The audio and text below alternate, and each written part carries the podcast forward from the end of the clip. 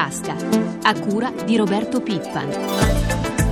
Buongiorno da Sandro Marini. Questa mattina apriamo parlando delle numerose novità in campo fiscale. Il Consiglio dei Ministri ha approvato la delega con cui intende riformare la macchina impositiva dello Stato e alla Camera sono arrivati gli emendamenti al decreto sulle semplificazioni fiscali che è all'esame della Commissione Finanze.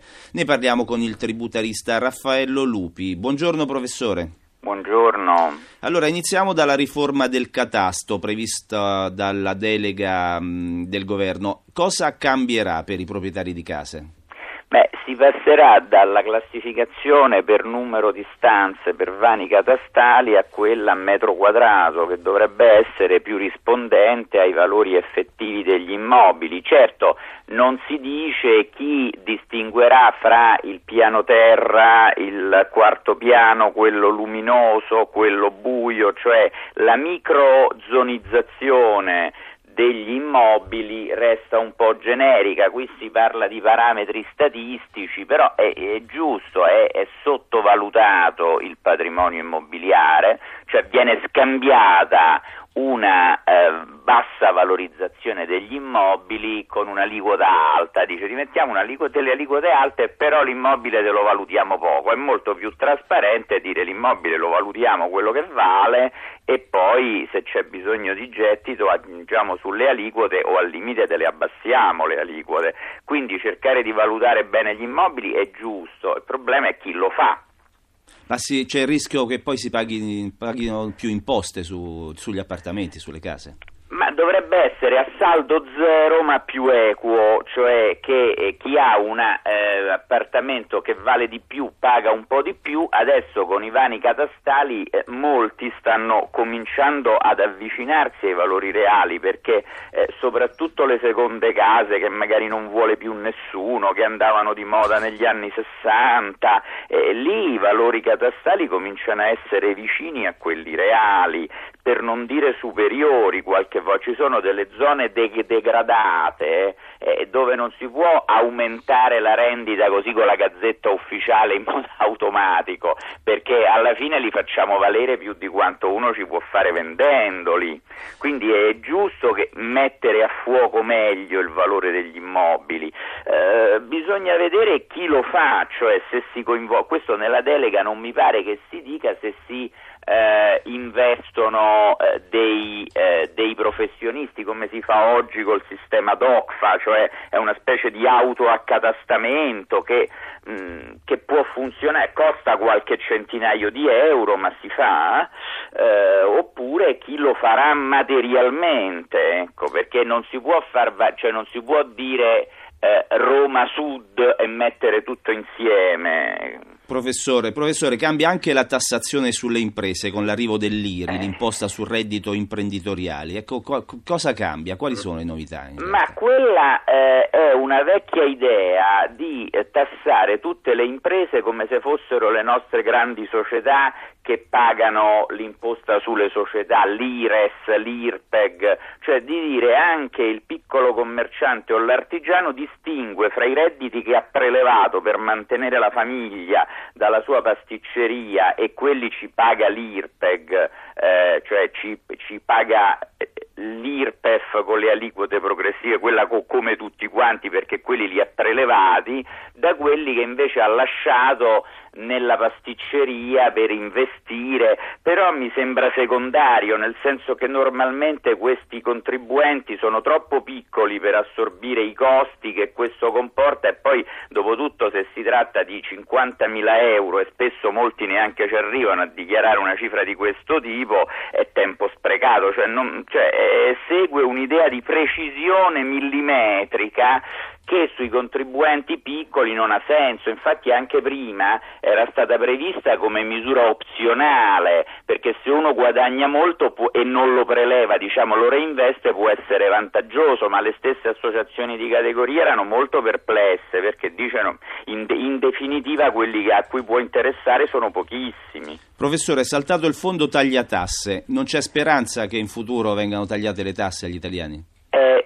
Possono essere abbassate su certe cose, ma il fondo tagliatasse era come dire, la cristallizzazione mediatica di un principio, cioè di una speranza, di un sogno, speriamo di pagare, ma col debito pubblico che ci prende 90 miliardi di euro l'anno e con eh, 3 milioni, 4 milioni di dipendenti pubblici che devono essere pagati, come si fa a tagliare le tasse? Sì, forse si poteva anche fare, ma sarebbe stato un messaggio, un simbolo, una buona intenzione, ma non, non è possibile. Un'ultima domanda, passiamo all'IMU.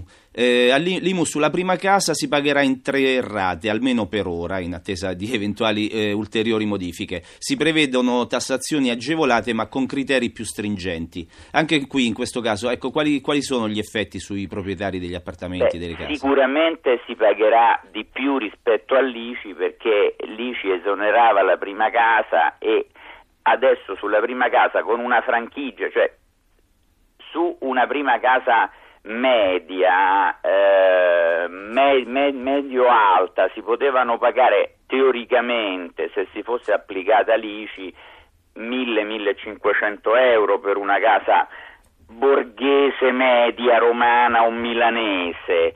E adesso eh, se ne pagheranno 1100 perché anche con due figli si arriva alla franchigia massima e, e, e restano 1100 quindi eh, è, un, è, è un patrimonio che vale, quindi tutti i paesi europei tassano anche le prime case, eh, probabilmente l'idea di togliere l'ICI sulla prima casa eh, era molto efficace sul piano mediatico, però è un patrimonio, chi ha la prima casa rispetto a chi non ce l'ha sta meglio, anche se l'80% degli italiani sono proprietari della prima casa, quindi ci, ci, può stare. Il problema è che molta gente non avrà la liquidità necessaria per pagare, cioè la casa vale 500 mila euro, ma il proprietario guadagna 2500 euro al mese e, se gliene chiedi 1000, 1500 sia pure in due rate lo metti in crisi, soprattutto le persone anziane che hanno ereditato delle belle case, bisognerebbe trovare un sistema di rateizzazione, al limite il comune mette un'ipoteca sulla casa e poi quando la casa viene venduta prende l'IMU arretrata e gli interessi come, e poi magari lo cartolarizza, cioè quel credito futuro lo sconta con le banche, perché c'è tanta gente che sì ha una casa che vale un sacco di soldi, però non ha i soldi, non ha i redditi per pagarle. Grazie sì. professore, grazie, è chiarissimo. Ci fermiamo qui con lei. Buona giornata. Grazie a voi Anime. Voltiamo pagina e parliamo di commercio con l'estero. Il Made in Italy continua a piacere. A febbraio, secondo le rilevazioni Istat, le esportazioni sono cresciute e sono tornate ai livelli precedenti alla crisi dell'economia internazionale. Il saldo commerciale di febbraio fa registrare infatti un incremento di 1,3 miliardi di euro rispetto allo stesso periodo del 2008. Sull'ottimo risultato dell'export, soprattutto nei mercati extraeuropei, dove si registra un aumento superiore al 6%, ascoltiamo Gaetano Esposito, segretario generale di Assocamere Estero al microfono di Danilo Tolardo. È la continuazione di un trend positivo, trend positivo che noi abbiamo registrato negli ultimi due anni. Siamo cresciuti un poco sui mercati eh, europei, ma siamo cresciuti tanto sui mercati extraeuropei che di fatto sono stati quelli che durante tutto questo periodo, durante tutti gli anni e ancora adesso continuano a trainare la crescita delle nostre vendite sui mercati internazionali. Quanto pesa su questo risultato l'acquisto di energia dall'estero? Questo mese chiudiamo con un deficit eh, dei conti con l'estero, quindi della, della, bilancia commerciale, di 5,5 miliardi di euro, che è un deficit eh, in riduzione rispetto a febbraio 2011, che era di 9,3 miliardi. Ma se non avessimo avuto i prodotti eh, energetici avremmo chiuso con un avanzo della bilancia che possiamo definire del Made in Italy di 6,5 miliardi di euro. Come si spiega il successo che molti comparti hanno nelle esportazioni? L'Italia può essere descritta nei suoi prodotti sull'estero con 3B. Siamo il paese del buono e infatti vediamo che eh, le esportazioni dell'agroalimentare fanno segnare anche questo mese un incremento considerevole. Siamo il paese del, del bello e quindi diciamo, qui immaginiamo tutto il discorso del, eh, del fashion pure continua ad avere eh, risultati direi abbastanza stabili ma in tenuta sui mercati internazionali e siamo il paese del ben fatto. E qua con ben fatto intendo dire diciamo, non soltanto la meccanica, quindi le nostre macchine sono in molti comparti leader nel mondo, le nostre macchine utensili sono leader eh, nel mondo e eh, diciamo anche che c'è stato un interessante sviluppo diciamo, eh, ultimi, eh, nell'ultimo mese dei, dei, mezzi di trasporto, quindi anche le macchine, gli autoveicoli, ma eh, anche per quanto riguarda poi alcuni comparti specifici, io vorrei segnalare che per esempio la farmaceutica eh, e il settore dei chimico-medicinali fa questo mese segnare un incremento del 24% nelle vendite all'estero. Taglia i trasferimenti agli enti locali, soppressione di istituti minori, ma soprattutto la riforma del mercato del lavoro. La pubblica amministrazione resta al centro di ogni sforzo per contenere la spesa pubblica, ma è anche lo specchio del grado di ammodernamento di uno Stato. Per fare il punto sul come e con quali mezzi la cosa pubblica debba essere amministrata, si è tenuto a Roma un convegno del quale ci dice di più Amalia Carosi. Tra il 2008 e il 2013 l'occupazione nel pubblico impiego si ridurrà di oltre 300.000 unità, meno 8,4%, forse anche di più. Lo prevede il Ministero della Funzione Pubblica. Non è poco, soprattutto se si considera che a parità di servizi erogati, questo significa nello stesso periodo un aumento di produttività di almeno il 2%. Professore Marco Meneguzzo, docente di economia della pubblica amministrazione all'Università Tor Vergata, come è messa l'Italia in quanto a produttività della pubblica amministrazione rispetto al resto d'Europa? Dobbiamo distinguere tra i diversi settori della PA, perché nei settori che lavorano per, sui servizi finali, pur con le differenze regionali che noi sappiamo, quali sanità, educazione servizi sociali, noi abbiamo dei buoni standard di produttività. Il discorso cambia quando ragioniamo sulla produttività di alcune amministrazioni pubbliche che fanno prevalentemente attività amministrativa, che hanno indici che sono relativamente più bassi. Ogni governo parla di riformare la pubblica amministrazione, ma oltre ai tagli per contenere la spesa pubblica, come si dovrebbe intervenire per modernizzare il Paese? A parte che occorre rivedere le politiche tagli con logiche un po' più razionali, quindi evitando le politiche dei tagli lineari. Però riformare la pubblica amministrazione probabilmente significa anche evitare di puntare sempre su leggi nazionali di riforma, ma valorizzare alcune esperienze innovative a livello locale e soprattutto investire sulle persone che sono poi gli attori chiave dell'offerta dei servizi pubblici. Le ultime riforme del mercato del lavoro hanno introdotto misure anche nel settore pubblico, anche in quella in discussione al momento al Senato ci sono novità, ma quali sono le regole che servono davvero al sistema? Dovrebbero essere introdotti alcuni incentivi volti, questa nella riforma del mercato del lavoro, a una maggiore responsabilizzazione sui risultati degli operatori, introducendo anche in alcuni casi dei meccanismi sanzionatori. E siamo arrivati alla pagina finanziaria, ci colleghiamo con Milano, con Giancarlo Zanella. Buongiorno Zanella. Sì, buongiorno. Vediamo subito cosa succede nei mercati asiatici. Mercati asiatici deboli con eh, Tokyo che sta per chiudere in, appena sotto la parità, meno 0,07%, perde invece lo 0,72% Hong Kong e Shanghai poco più di mezzo punto percentuale. Ieri si sono accese nuove tensioni sugli spread sui titoli di Stato? Sì, ieri è sempre sotto tensione soprattutto i titoli di Stato eh, spagnoli con i bonus, i decennali spagnoli che hanno ampliato la differenza di rendimento rispetto ai Bund fino a 435 punti base, e invece i nostri BTP sono anche qui si è ampliato lo spread a 388 punti base.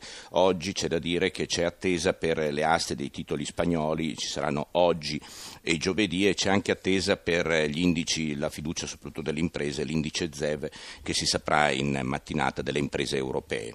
Passiamo alle borse, ieri come è andata la giornata? Eh, ieri sostanzialmente borse positive ma in chiusura eh, lontano dai massimi di giornata quando erano usciti i dati americani sulle vendite al dettaglio in aumento a marzo più del previsto, poi hanno chiuso in positivo eh, quasi tutte le borse europee, eh, Milano ha guadagnato lo 0,36% con l'eccezione appunto di Madrid che sconta anche le tensioni appunto sul debito pubblico eh, spagnolo che ha chiuso in calo dello 0,57%, a New York il Dow Jones positivo più 0,56%, invece eh, Nasdaq negativo ha chiuso in calo dello 0,76%. Cosa si prevede per questa mattina? Questa mattina si prevede ancora un avvio debole, molto cauto delle borse europee in leggero calo.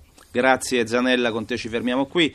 Per ulteriori informazioni finanziarie vi ricordiamo la nostra rubrica Questione di Borsa in onda subito dopo il GR1 delle 10. Per fare domande al nostro esperto dovete chiamare il numero verde 800 555 941 dalle 8.30 alle 9. Economia in tasca termina qui. Francesca Librandi, assistente al programma, da Sandro Marini, grazie per l'ascolto e la linea torna ora prima di tutto.